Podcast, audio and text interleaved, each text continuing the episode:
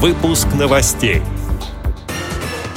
Ивановская региональная организация ВОЗ провела семинар для председателей и секретарей местных организаций. В Башкирии учащиеся школы-интерната встретились с собаками-проводниками.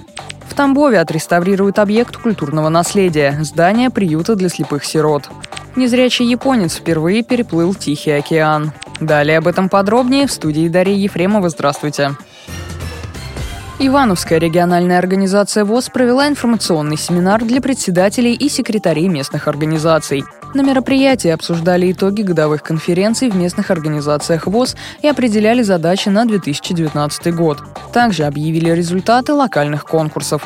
В частности, конкурсы на лучший социальный проект, посвященный юбилею образования Ивановской областной организации ВОЗ. В этом году она отмечает свое 95-летие.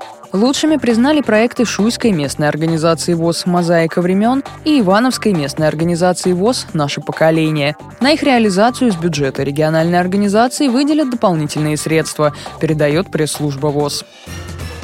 Учащиеся Уфимской школы-интерната номер 28 встретились с собаками-проводниками. Встреча прошла в башкирской спецбиблиотеке в рамках Всемирного дня собаки-проводника.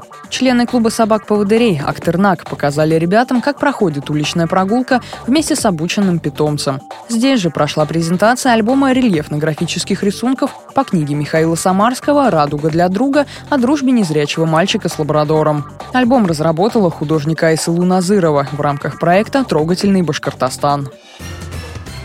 В Тамбове проведут работы по сохранению здания приюта для слепых сирот. Это здание является объектом культурного наследия Тамбовской области. Его построили более века назад.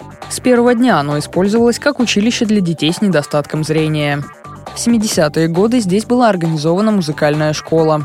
Сейчас в здании находится Тамбовский колледж искусств.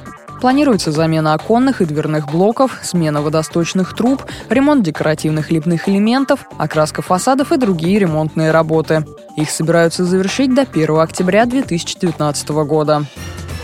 Японский мореплаватель Мицухира Ивамото стал первым незрячим человеком, который самостоятельно переплыл Тихий океан. За два месяца путешествия на своей яхте он преодолел 14 тысяч километров. Японца сопровождал помощник и проводник Даг Смит. Ивамото управлял парусником, а Смит информировал его об окружающей обстановке.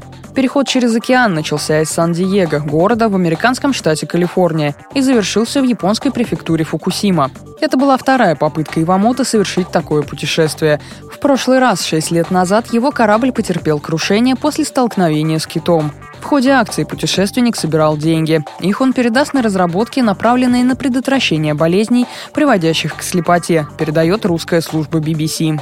Эти и другие новости вы можете найти на сайте Радио ВОЗ. Мы будем рады рассказать о событиях в вашем регионе. Пишите нам по адресу новости собака ру. Всего доброго и до встречи.